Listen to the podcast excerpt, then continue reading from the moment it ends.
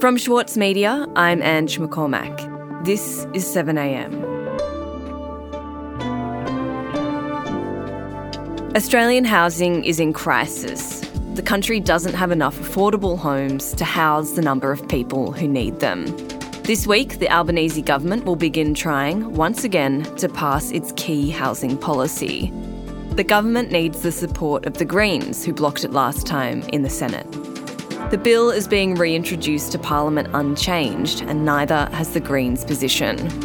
So, all signs point to another political stalemate.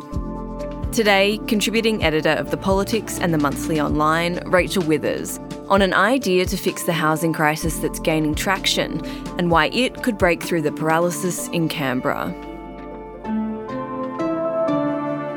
It's Monday, July 31.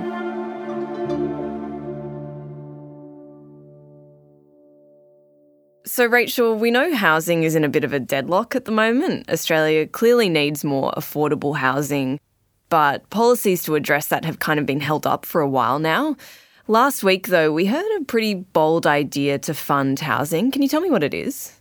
Right, so this proposal is for a super profits tax. The idea is introducing a 40% tax on excess profits of corporations that have a turnover above $100 million.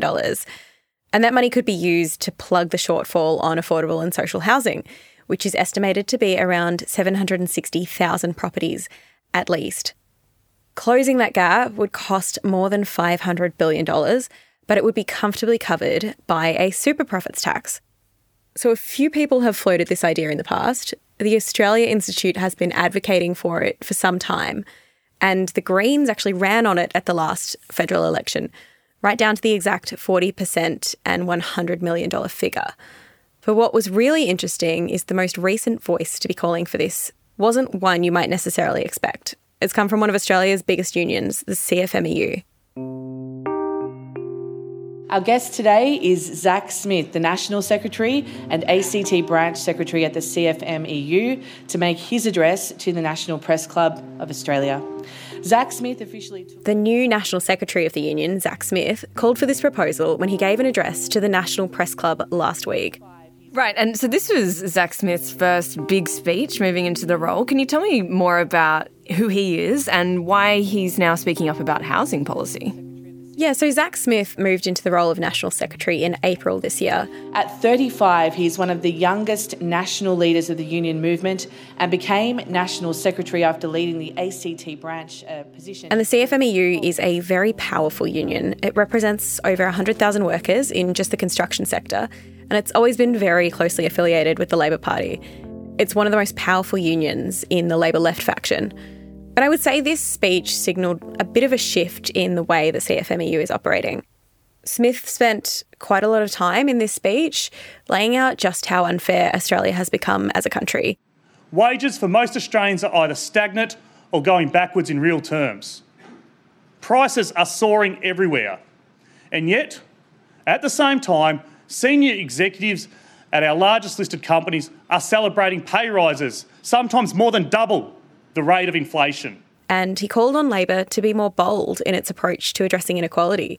The real focus of his speech was on housing. And today, we see no problem more pressing, more dire than the incapacity of our nation to house all its people. So today I want to explain why we believe. Smith said that this is a crisis and one that will be really corrosive to our society if it isn't urgently addressed. Let's be clear about the problem. In 2022, rents rose by 10.2% uh, nationally. And as we sit here today, two thirds of all Australians are in housing stress. Four in five are in rental stress. He was quite passionate about the fact that everyday people can't afford housing in this country. Now, these workers, workers are telling us about how they've had to sleep in their cars during the freezing Canberra winter before they get up all day to clean public toilets. Even people who are on good salaries, you know, such as construction workers on $100,000 a year, can't afford to buy a home without going into serious mortgage stress. To service an 80% loan on the average Sydney home without going into mortgage stress, you now need to be making $250,000. In Melbourne, you need to be raking in $180,000 or more to afford the median house. And he said the issue isn't that there isn't the money for this, it's that we're not actually channeling it in the right way. And he didn't just throw his weight behind this proposal, he also announced a national ad campaign for the plan. And the CFMEU has already begun releasing videos. There's something very wrong in Australia when the corporate profits of our largest companies are the biggest they've ever been, while too many Australians can barely afford rent. We can fix the housing crisis with a super profits tax. Right, and I, I, guess on one hand, it's not exactly surprising to see the head of the construction union calling for more construction. Mm-hmm. But how unusual is it to hear from someone in the broader union movement talk so directly about inequality and housing policy?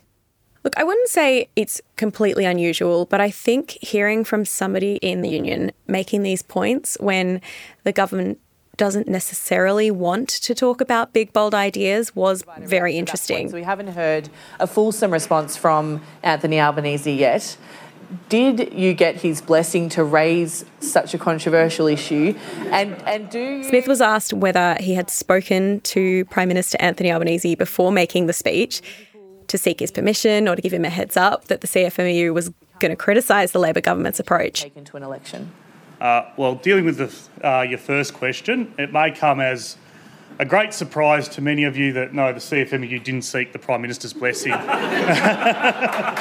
and, you know, I think there really was quite a strong reaction and strong support for the speech in some corners of social media. And I think for a good reason. Zach Smith was tapping into something very real in calling bullshit on the idea that we can't, quote unquote, spook the goose that's been laying the golden eggs. The modern Australian economy is a complex machine. And maybe, just maybe, everything is currently in a very fine balance. A balance that only ivory tower economists, scolding politicians, and noisy billionaires understand. He said, We can't keep telling struggling people that corporate profits are off the table for taxing. And he sounded to me a bit like Greens housing spokesperson Max Chandler Mather in a way. They can guarantee $16 billion in tax concessions for property investors, but they can't guarantee a cent for public and affordable housing in the middle of the worst housing crisis we have seen in generations. You know, he's another 30 something year old who's speaking frankly about this housing crisis and, and how it feels and just how unfair our economy has become. And I also think it was the kind of speech that might have stirred a young Anthony Albanese, who likes to remind us about how, as a boy, he grew up in public housing with a single mum on the disability pension. But I guess it remains to be seen just how much the Albanese government is paying attention. Coming up, whether a tax on big corporations could break the stalemate on housing policy.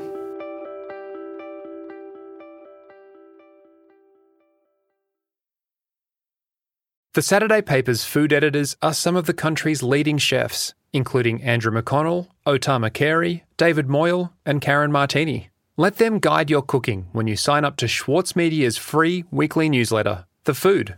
It features the latest recipe from the Saturday paper, along with a selection of seasonal dishes suitable for all cooks. Subscribe today at thesaturdaypaper.com.au slash newsletters. As a 7am listener, you're already familiar with many of the journalists who work for the Saturday paper. For a limited time, subscribe to Australia's leading independent news source, the Saturday paper, and you'll receive the Saturday paper's stainless steel coffee cup, made in collaboration with Fresco, for free. Subscribe from just $2.10 a week simply visit thesaturdaypaper.com.au forward slash offer. So, Rachel, Labor has been quite firm in their position of not wanting to compromise with the Greens, particularly in this fight over housing policy. So, does this statement from a major union perhaps give Labor an opportunity to shift their housing policy to be more ambitious without looking like they're caving to the Greens? Yeah, I, look, I think when it comes to the stash with the Greens over the Housing Australia Future Fund, Labor is not willing to cave, and nor was Zach Smith calling for that. Uh, he actually did call for that to be passed. But in terms of being more ambitious, in terms of looking at this housing crisis as a serious issue that needs serious funding, I do think they are more likely to listen to a Zach Smith instead of a Max Chandler Mather. Even though the policies kind of borrowed from the Greens in a way, it's, it's very way. similar. Yeah, look, the, the super profits tax comes from the Greens, but in terms of the Housing Australia Future Fund, I think Labor is very set on that policy remaining as it is. But it could do something else here if it was brave enough to listen to Smith and to use a tax on corporations' excess profits to fund a really big solution to this problem. This idea from the CFMEU is now going to be on the agenda for Labor's national conference in August, where the party gets together and uh, debates policy. So it's a relief to hear that there will be some actual policies being debated because Anthony Albanese has really wanted to be and remain a small target. And people have been kind of concerned that Albanese, being from the left, has kind of quashed the left in all this. There are reports that he is already warning left delegates not to bring up certain issues that usually make waves at national conference because he is trying to put forward this united front on things like AUKUS. The, a member of the Labor caucus for housing, uh, Juliana Todorovic, and she tells me that she's concerned by the draft position that Labor has on housing. She's pushing for negative gearing to be capped at one investment property and to classify. It's also worth noting that back in May, a Labor delegate named Juliana Todorovic, who runs a group called Labor for Housing, called for some quite modest reforms to negative gearing that she plans to bring to conference. A house in any metropolitan um, city is over 10 times someone's annual wage. So to think then that we have a whole lot of people who are owning three, four, five properties and getting money back from the government, I just don't buy that there's no money for housing when we have that kind of scenario. And Anthony Albanese very quickly shot that one down in the media. You know, it was quite dismissive of the idea that things like this will be talked about at conference because he said a conference talks about everything, sort of confirming what we know, which is that cabinet really decides the direction of the policy of the party. Well, let's talk about what happens if Labor doesn't budge on housing policy. Because it seems like the Greens, the Australia Institute, and now you've got players like the CFMEU all saying that the housing crisis can't be fixed without some type of tax reform. What do you think Labor risks by not listening to that? Yeah, I think we've already seen this play out to some degree with the decision to not even look at negative gearing. The Labor Party did run on reforming negative gearing in 2019, and so it has acknowledged that it is clearly something that needs addressing. But they lost that election, and so all of a sudden they won't go near that policy. And every time ideas around tax reform come up, the media very quickly asks the Prime Minister, the Treasurer, to rule out changes to certain tax concessions that you know, really benefit the wealthy in this country. There has been a bit of an internal push within Labor to take some more ambitious policies here. Three Labor MPs in particular who face a serious threat of losing their seats to the Greens at the next election and all represent seats with a high proportion of renters have sort of also made small noises in the media and, you know, have raised concerns about tax breaks for investors. So, this idea that Labor could be outflanked by the Greens on housing is a serious one for those in those kinds of seats. Mm. And Rachel, housing policy, as you say, is going to be on the agenda at the Labor National Conference in August. But housing has been a perennially difficult issue to solve in this country because it usually involves taking something away from wealthy voters or homeowners. Is there a world in which Labor does decide to confront housing policy, do you think, or will this stalemate continue? I would say in this country, it is really difficult to touch certain conditions around housing and housing affordability because, as you mentioned, there's this idea that some people will lose out if house prices go down or certain concessions for property investors are taken away. But I do think with something like what Zach Smith and the CFMEU are proposing, we're talking here about taking money from big, big corporations and you know, not taking from mum and dad investors. I think potentially that idea may be a little bit more palatable. It is still something that is going to terrify the Albanese government, which, you know, Labor governments have struggled with bringing in big taxes, but is a little bit easier than things like negative gearing, you might say. And, you know, I think that having the push come from within the Labor movement may be a more effective strategy to get Albanese to actually pay attention to what people are saying. Labor does need to learn to listen and negotiate and play nice with the Greens and Independents, or it needs to neutralise their threat by listening to the concerns of those voters. And that is what Zach Smith appears to be doing. As Smith pointed out in his National Press Club address, a tax on excess profits of corporations would be a powerful signal to voters that Labor cares about them and cares about solving the housing crisis. And so it will be interesting to see if they listen this time, because the calls are now coming from inside the House. Rachel, thanks so much for your time today. Thanks for having me.